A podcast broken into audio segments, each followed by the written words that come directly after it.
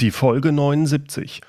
Heute spreche ich mit Jochen May über Social Media im B2B.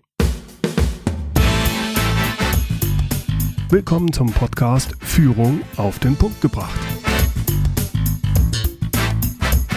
Inspiration, Tipps und Impulse für Führungskräfte, Manager und Unternehmer. Guten Tag und herzlich willkommen. Mein Name ist Bernd Gerob. Ich bin Geschäftsführer-Coach und Führungstrainer in Aachen. Jedes Unternehmen ist heute im Web vertreten. Zumindest hat fast jedes Unternehmen heutzutage eine Internetseite. Viele B2C-Unternehmen, also Firmen, die direkten Kontakt zum Endkunden haben, B2C, Business to Consumer, nutzen zusätzlich zu ihrer Webpräsenz verschiedene Social-Media-Kanäle. Ziel dabei ist es immer, mit den Kunden in Kontakt zu kommen und die Kunden an sich zu binden.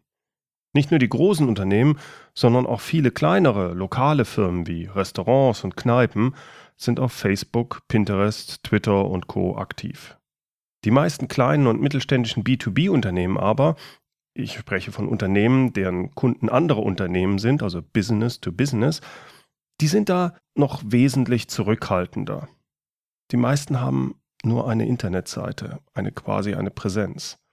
Obwohl auch da gibt es interessante Erfolgsbeispiele, zum Beispiel von GE, Krones AG, Liebherr oder Holmer Maschinenbau, die mit Social Media sehr aktiv sind.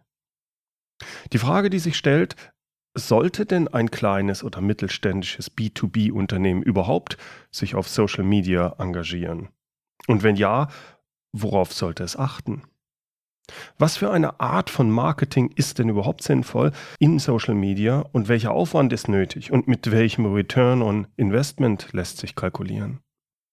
Zu diesem Thema habe ich heute den Social Media Experten zu Gast, Jochen May. Jochen May zählt seit Jahren zu den einflussreichen Namen des Social Webs. Er leitete mehr als zehn Jahre das Ressort Management und Erfolg bei der Wirtschaftswoche und fungierte danach einige Jahre als Social Media Manager in der Wirtschaft. Vielen bekannt ist Jochen May vor allem als Gründer und Herausgeber der Karrierebibel, einem der renommiertesten und größten deutschen Blogs mit mehr als 50.000 täglichen Lesern. Er arbeitet als Speaker, Kommunikations- und Strategieberater und er ist geschäftsführender Gesellschafter der Grow GmbH und Co. KG. Hier mein Gespräch mit Jochen May. Herr May, es ist ja auch für kleine und mittelständische Unternehmen im B2B sinnvoll zu blocken, auf Social-Media-Kanälen aktiv zu sein. Die meisten denken ja, es ist immer nur fürs B2C sehr gut. Immer mehr ist das aber auch zu sehen, dass das fürs B2B eine tolle Sache ist. Äh, können Sie das mal ein bisschen zusammenfassen? Für welche Unternehmen im B2B ist das besonders sinnvoll und erfolgreich und welche Vorteile bietet das eigentlich?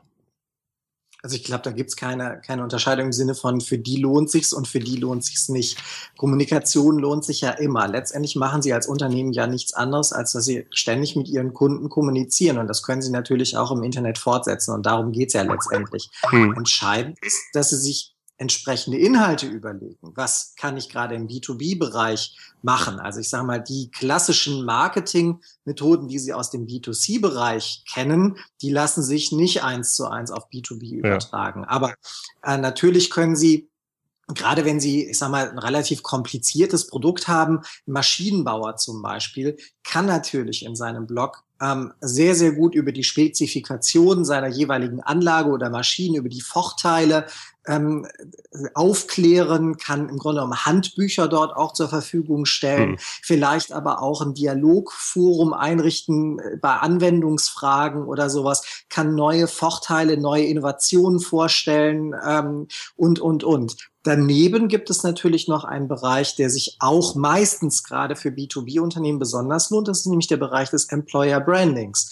Ja. Denn sind wir mal ganz ehrlich, B2B-Unternehmen sind natürlich, weil sie eben keine Konsumentenprodukte herstellen, in der Regel weniger bekannt. Also man kennt sie einfach nicht. Das sind ja. eben häufig irgendwelche mittelständischen Unternehmen, die irgendwo auf der grünen Wiese in einer vielleicht nicht allzu großen Stadt ähm, ihre Niederlassung haben oder ihren Hauptsitz haben und ähm, natürlich auch nach Nachwuchs suchen. Nur kennt sie eben keiner und keiner weiß oder zumindest nur sehr, sehr wenige, ähm, Nachwuchskräfte wissen, dass dieser Mittelständler vielleicht sogar längst Weltmarktführer ist in seinem Bereich oder zumindest zu der Spitze gehört. Man kennt sie halt noch nicht. Deswegen haben die ein enormes Imageproblem und ein Bekanntheitsproblem und deswegen auch ein Nachwuchsproblem. Und gerade für diese Unternehmen lohnt sich Bloggen oder der Weg ins Netz ganz besonders, um genau dem entgegenzuwirken. Und dann sind wir schon wieder fast ein bisschen stärker an den B2C-Themen dran, nämlich populären Themen oder zumindest einer sehr populären Aufbereitung von Themen, um einfach den Bekanntheitsgrad zu steigern und damit natürlich junge Nachwuchskräfte oder überhaupt Nachwuchskräfte anzulocken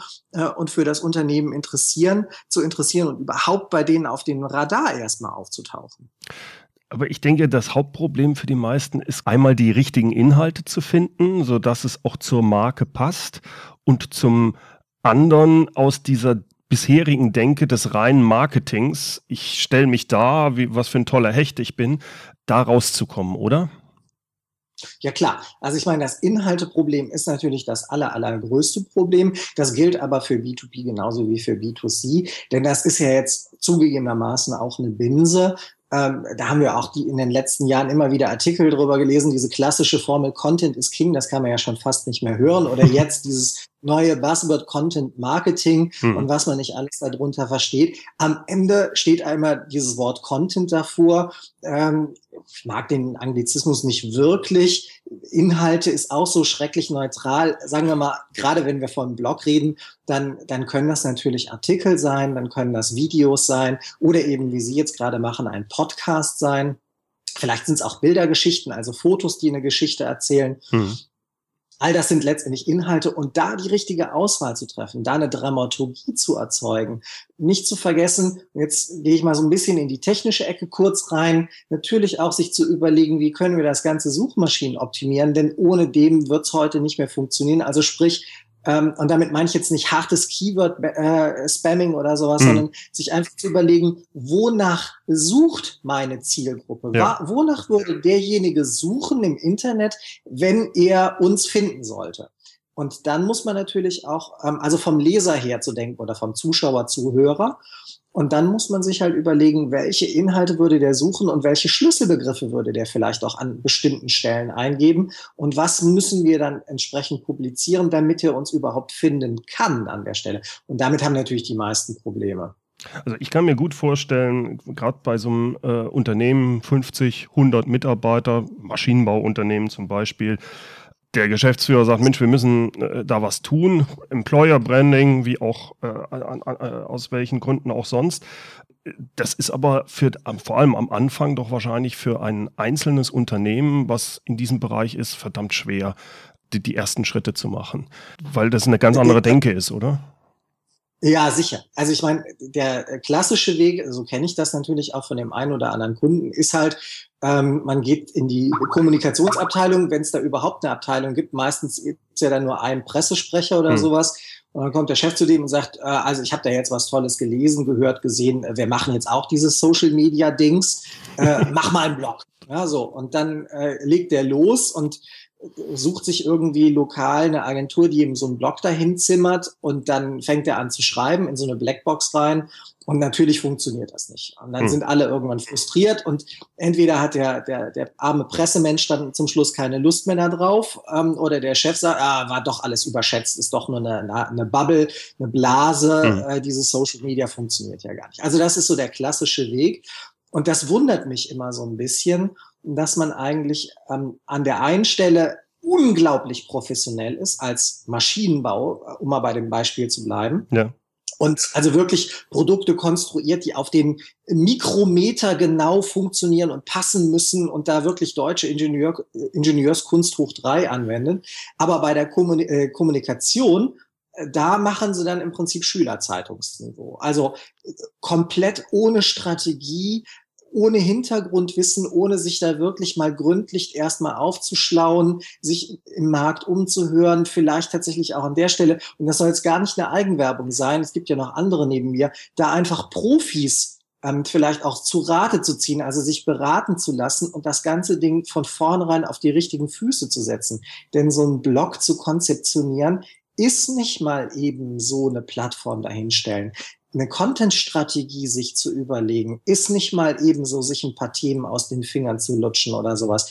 Da fallen einem in der Regel vielleicht für die ersten drei Monate was ein, wenn man Glück hat. Aber danach, was machst du dann? Und hm. so ein Blog ist ja eigentlich konzeptioniert und geplant darauf, für die nächsten fünf oder zehn Jahre Kommunikation zu machen. Die Designs und Layouts können in der Zeit sich sicherlich wandeln mit dem technischen Fortschritt. Aber insgesamt fängst du ja mit Social Media oder überhaupt mit Kommunikation im Netz an, um es fortzusetzen und nicht nur für drei Monate. Und sowas braucht halt auch eine gewisse Entwicklungszeit, da braucht man eine Strategie. Und das tun erstaunlicherweise ganz, ganz wenige Mittelständler. Wahrscheinlich auch, weil sie kein Budget dafür haben und sagen, ah, das ist mir erstmal zu teuer, lass es uns doch erstmal billig, billig versuchen. Mhm kann man machen, aber der Kölsche sagt ja so schön, was nichts kostet, ist nichts.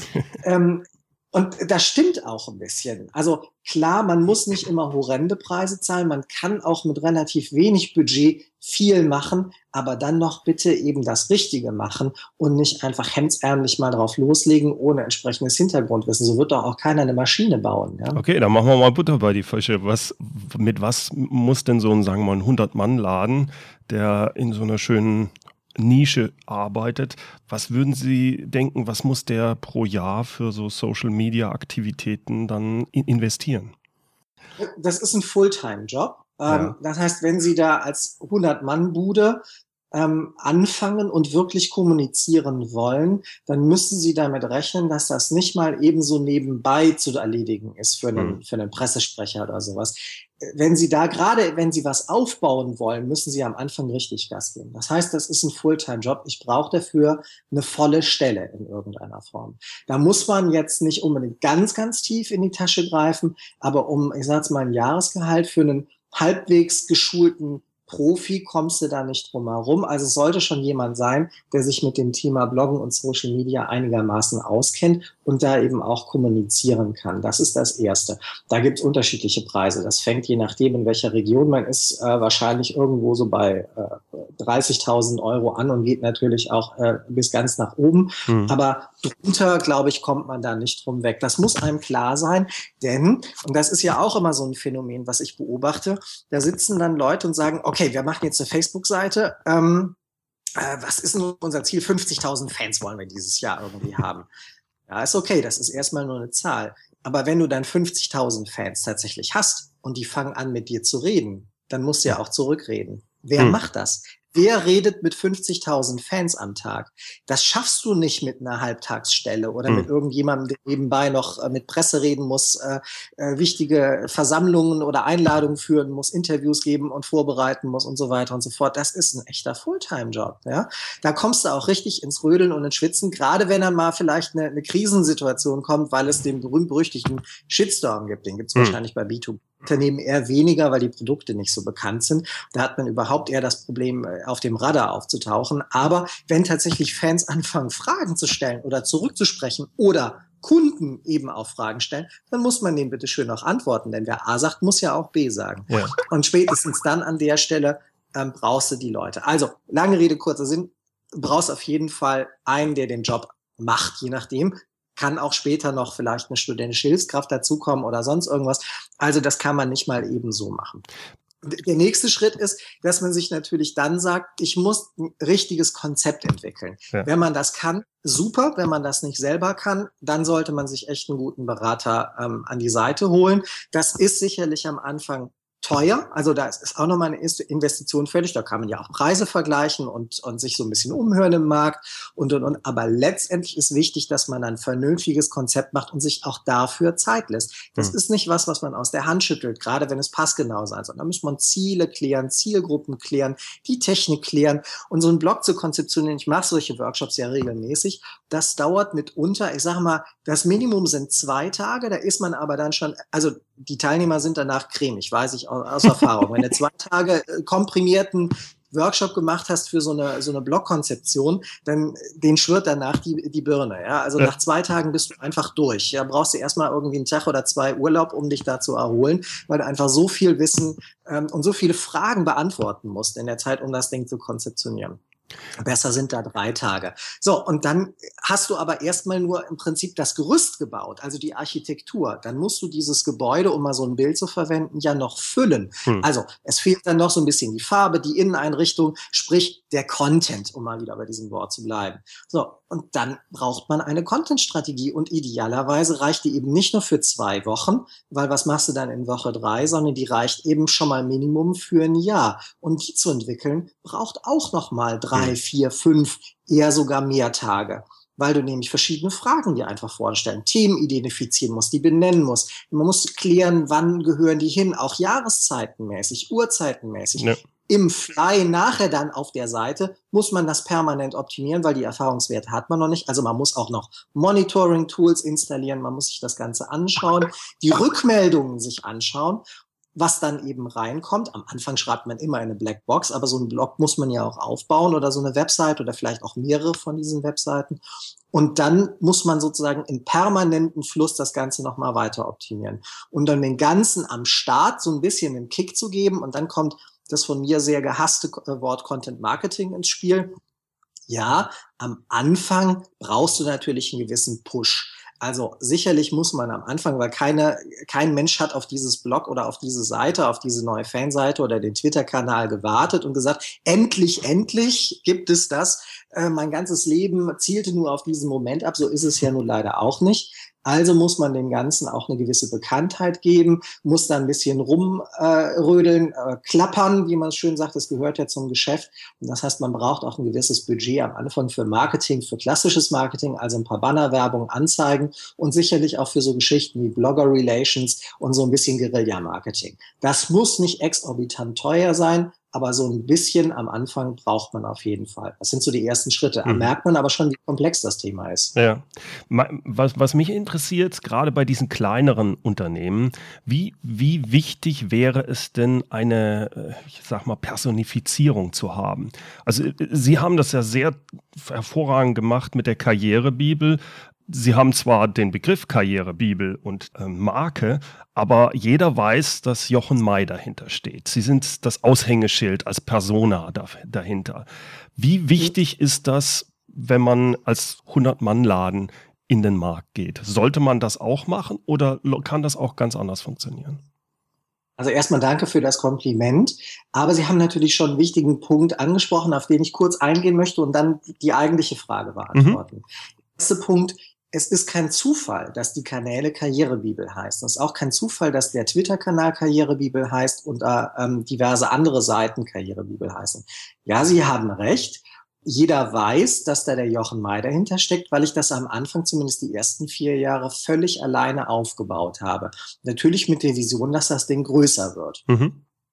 Aber es ist kein Zufall, dass ich es Karrierebibel genannt habe, eben weil ich das von meiner Person entkoppeln wollte, sondern da tatsächlich eine Marke aufbauen wollte, die es ja so vorher noch nicht gab. Mhm. Ja, ich bin das Aushängeschild. Ich bin aber davon überzeugt, dass diese Seite inzwischen auch ohne meiner Person funktionieren würde, mit dem, mit den entsprechenden Inhalten, mit einem guten Team. Also ähm, ich selber schreibe ja auch nach wie vor auf der Seite, weil es meine Leidenschaft ist, aber rein von, von der Masse her schreiben mittlerweile meine Kollegen oder meine Mitarbeiter auf der Seite deutlich mehr. Mhm. Das liegt daran, dass ich die Zeit gar nicht mehr dafür habe, die Seite zu füllen. Und dass es auch wirtschaftlicher ist, an der Stelle sich Mitarbeiter ins Boot zu holen, um, um eben auch mehr machen zu können. Mhm. Aber das war damals ein ganz bewusster Schritt. Jetzt ähm, sozusagen das als Vorbemerkung. Ich glaube, das ist auch für einen Mittelständler eine wichtige Frage, die man sich am Anfang stellen sollte, ob man da eher die Marke in den Vordergrund stellt oder die Person. Das können zwei komplett unterschiedliche Strategien sein. Hm. Bei einem inhabergeführten mittelständischen Unternehmen ähm, wo die Person sehr, sehr schillernd ist. Also ich denke da zum Beispiel jetzt hier an die Firma Trigema oder sowas. Ja. ja. Ähm, der bietet sich allein durch seine Person an, natürlich auch ein persönliches Blog zu machen, weil der einfach ein Typ ist. Mhm. Sowas kommt im Netz, in, in der Kommunikation immer extrem gut an. Das ist aber auch nicht jeder, das muss man wissen. Und ähm, da ist sozusagen, da spielt immer so ein bisschen die, ich nenne es mal die Prominenz des Chefs eine Rolle. Also irgendeinen Mitarbeiter da zum Typen aufzubauen, würde ich nicht empfehlen, gerade auch bei dem B2B-Unternehmen, weil der Mitarbeiter wechselt vielleicht auch irgendwann mal oder kündigt, will woanders hin, wie auch immer, dann hast du ein Problem, dann hast du den aufgebaut und weg ist er. Ja. Beim Chef ist das eher unwahrscheinlich, gerade erst recht beim Inhaber. Aber, und das muss man auch ganz klar sagen, das liegt ja auch nicht jedem. Also es gibt so ein paar bloggende Mittelständler oder ähm, Handwerker, über die habe ich auch schon äh, gebloggt da sind ein paar dabei, die sind auch echte Typen. Also die lieben das auch. Ja, also ja. die sind zwar einerseits Handwerker, äh, Malermeister oder Fliesenleger und so weiter oder Metzgermeister und so, aber die sind auch durchaus illustre genug, um sich vor die Kamera zu stellen und können das auch. Wenn das der Fall ist, super, dann kann man das in die Strategie mit einkalkulieren. Wenn der aber so ein Typ ist, und das muss man einfach sagen, der ist vielleicht der introvertiert, dem liegt das so gar nicht, der ist eher kamerascheu, dann wäre das kontraproduktiv, mhm. den vor die Kamera zu zerren und aus dem irgendwie einen Typen in einem, in einem Blog zu machen. Mhm. So, das zweite Vorbemerkung. Drittes, jetzt die Antwort auf die Frage ja, Persönlichkeit gehört trotzdem dazu. Also zum einen hatten wir ja gesagt, man muss sich schon überlegen, ob die Marke da im Vordergrund steht. Vermutlich ja, muss man sich im Einzelfall ansehen. Ähm, aber ohne Persönlichkeit kommt Social Media nicht aus, auch nicht im Blog. Das unterscheidet es ja gerade von all den anderen Webseiten. Also jetzt New News zu machen, wie Spiegel Online oder Fokus oder Welt oder Zeit oder Wirtschaftswoche oder Handelsblatt oder sonst irgendwas, ähm, das kann nicht Ziel sein von, von, ich sag mal, von einem Firmenblog. Du musst ja nicht oder kannst auch nicht versuchen, allein von einem Empower jetzt Spiegel Online rechts zu überholen und auf einmal investigativen Journalismus auf deiner Seite zu machen. Mhm. Also was ist der Grund, warum ich auf so eine Webseite komme?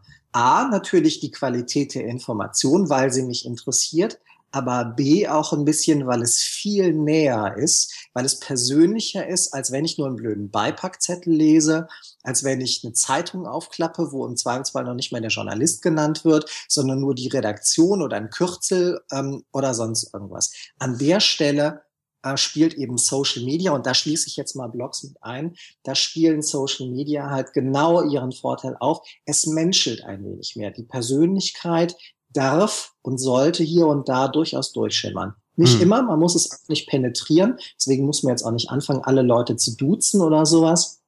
Aber hier und da darf durchklingen, das ist meine Meinung, ich finde dies, das und jenes oder ich habe folgende Erfahrung gemacht und so weiter. So ein bisschen persönliche Färbung ist ganz essentiell für den Erfolg. Das ist so ein bisschen, das haben wir früher im Journalismus Schlüssellocheffekt genannt.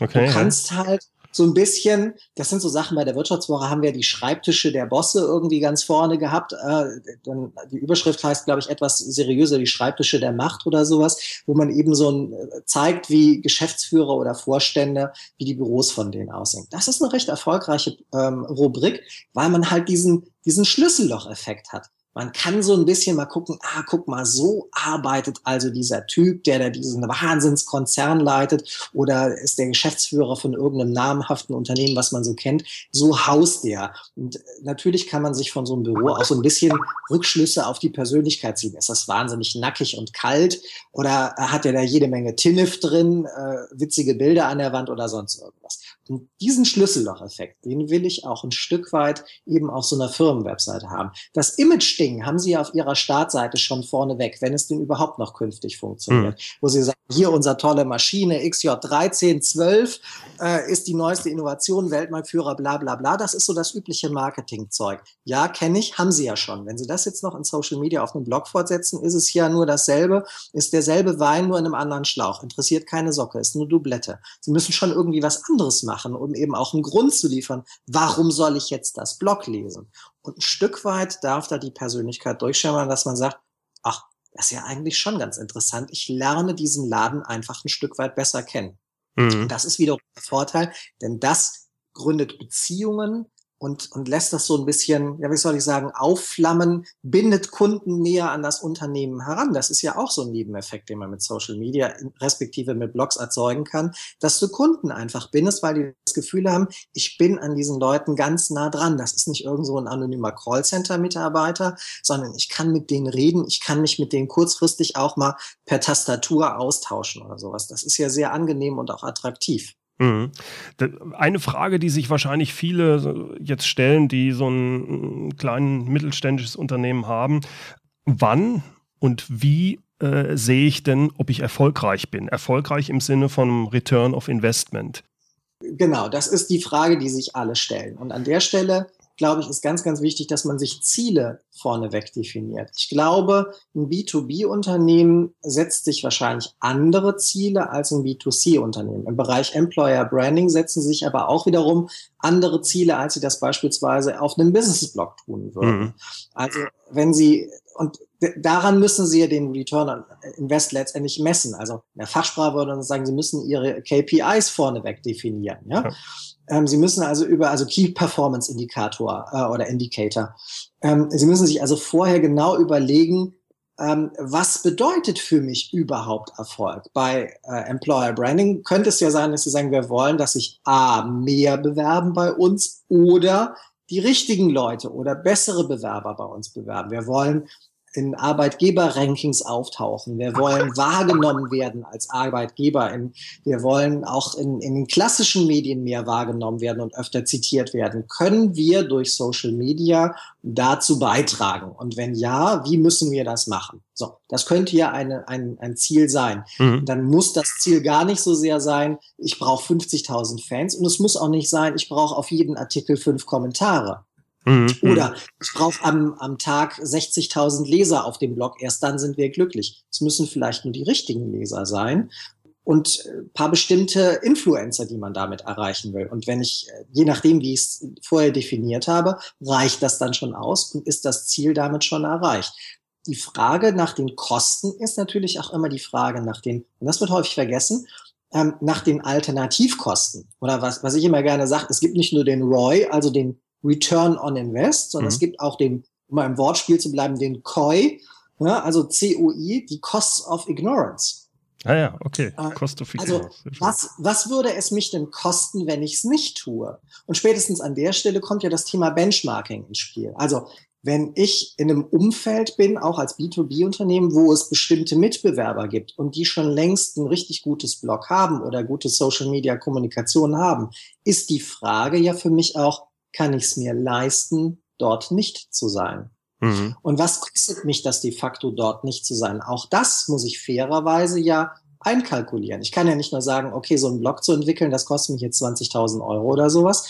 Und dann muss ich noch einen Mitarbeiter einstellen und ein Marketingbudget haben und, und, und. Das ist ja ein Haufen Zeug ähm, im ersten Jahr und erstmal kommt da nichts bei rum, weil das muss ja alles erstmal aufbauen. Stimmt. Aber umgekehrt muss ich fragen, steigen die Kosten womöglich viel mehr, wenn ich nicht heute einsteige, weil übermorgen kostet es mich noch viel mehr, wenn hm. ich es nicht getan habe. Mhm, mh. Ne? Also man muss ja. da auch ein bisschen überlegen, wo geht denn die Reise hin? Und wenn ich mir eben sehe, wie Kunden, die ja auch privat unterwegs sind, immer stärker ähm, eben über Social Media kommunizieren, dass diese Grenzen zwischen Social Media und dem Internet eigentlich längst verwischen, also ich, ich finde die Unterscheidung genau genommen auch nicht richtig, weil wenn man sich eben anguckt, wie Kommunikationsströme funktionieren, es ist ja nicht nur so, da gibt es das Internet und da gibt es Facebook und da gibt es Instagram und da gibt es Twitter. Das ist doch längst alles eins. Hm. Es gibt so viele Leute, die im Internet googeln, die aber parallel auch einen Facebook-Account haben und andere haben gar kein Facebook, weil sie es total scheiße finden und haben dafür nur einen Twitter-Account oder wieder andere sagen, ach, ich finde Google Plus aber viel besser und dann andere machen nur Fotos auf Instagram und so weiter und so fort. Die Kommunikation ist total vielschichtig geworden. Zusätzlich gibt es noch E-Mail, und so weiter und so fort. Am Ende verwischt das total. Und dann ja. ist, glaube ich, der Kanal an der Stelle immer unwichtiger, sondern natürlich äh, auch das Endgerät spielt dabei auch noch eine Rolle. Mhm. Wann nutzen die Leute was? Tagsüber vielleicht mehr das, den, den Laptop und, und das Smartphone. Abends hängen sie vielleicht mehr am, am Tablet oder sowas. All das muss man sich ja ähm, mal genau anschauen. Wie funktioniert das eigentlich? Und werden wir da erreichbar sein? Müssen wir da auch erreichbar sein für unsere Kunden? Und wie bauen wir das Ganze auf? Also nochmal, das Ding wird immer komplexer an der Stelle, wenn man es halt gründlich durchdenkt. Und dann merkt man eben nochmal, dass das nicht mal so eben aus der Hand geschüttelt werden kann, sondern sind viele, viele Überlegungen vorneweg wichtig, damit man das Ganze auf die richtigen Beine stellen. Hm. Da kommt wieder das, was ja. Sie am Anfang sagten, die Strategie ist genau. ganz entscheidend. Die Strategie ist da ganz, ganz entscheidend, um sich genau zu überlegen, was mache ich eigentlich, was will ich erreichen, wo will ich dahin. Und gerade wenn ich dann eben Kosten habe, die ja zwangsläufig sind, muss ich mir eben auch überlegen, ähm, was was habe ich für Ziele und wie messe ich diese Ziele und wann sind die realistischerweise auch zu erreichen. Das hat natürlich, man kann ja jedes Projekt auch damit torpedieren, indem man sich völlig unrealistische Ziele steckt und die dann auch noch in der Zeit erreichen will, die eigentlich gar nicht möglich hm. ist oder sowas.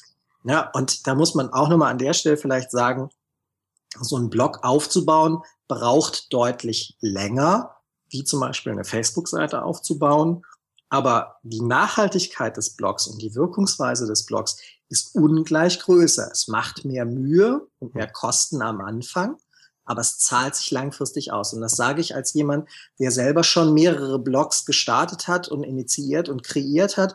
Nicht nur meine eigenen, sondern eben auch die für meine Kunden. Das dauert eine gewisse Zeit. Die Geduld muss man mitbringen. Aber jeder, der das wirklich angefangen hat und richtig angefangen hat und eine Weile betreibt, ist heute extrem dankbar dafür, hm. dass er irgendwann mal einen Blog gegründet hat. Und da kenne ich auch einige Mittelständler, die das sagen, die auch nicht meine Kunden sind. Also es geht ja nicht nur immer um die eigenen, hm. sondern ich kenne, spreche mit den Leuten auch gerne immer wieder auf Veranstaltungen. So, es gibt genug Mittelständler, die irgendwann mal angefangen haben, richtig zu bloggen und die heute sagen, gut, dass wir das damals getan haben und das weiterhin aufbauen können. Das ist ein echtes Asset. Es braucht halt eine Weile, bis das richtig zündet, aber dann ist es ein echtes Asset und ein Bestandswert. Herr May, als abschließende Frage, was ist Ihr wichtigster Tipp für Unternehmer und Manager, um im Social-Media-Bereich erfolgreich zu sein? Oh, da gibt es so viele. Jetzt sich darauf einen festlegen, das ist aber auch eine fiese Frage jetzt. Ja. ich glaube, der wichtigste Tipp, tut mir jetzt leid, dass da jetzt nichts überraschend Neues kommt, aber wenn Sie wirklich so auf das Wichtigste Wert legen, dann muss man sagen, das Wichtigste ist wirklich eine vernünftige Strategie zu haben. Ja. Der ordnet sich am Ende alles unter. Ohne Strategie, ähm, glaube ich, ähm, ist das alles nur Trial and Error. Das kann funktionieren, wenn man sehr, sehr flexibel ist, wenn man viele kreative Leute dabei hat die man selten, aber eben selten hat.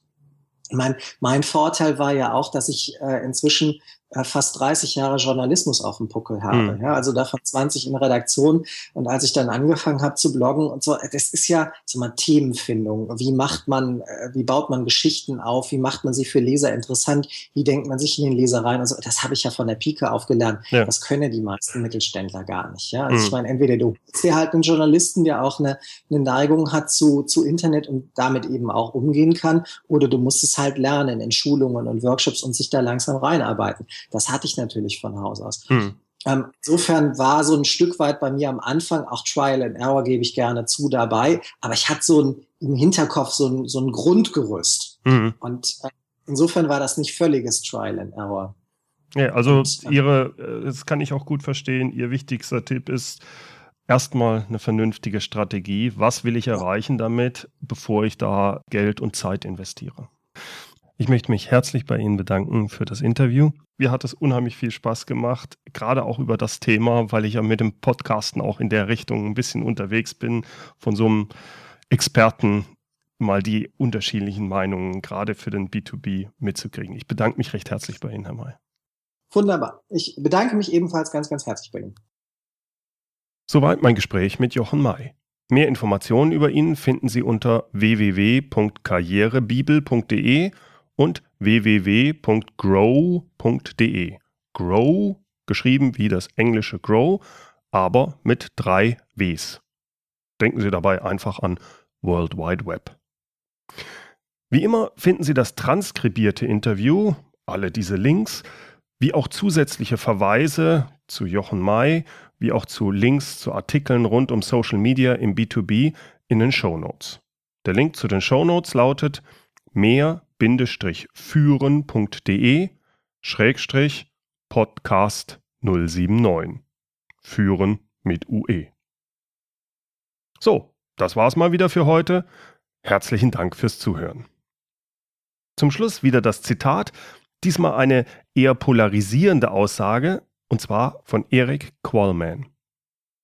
The return on investment of social media is that your business will still exist in five years. Übersetzt, der Return on Investment von Social Media besteht darin, dass Ihr Unternehmen auch noch in fünf Jahren existiert.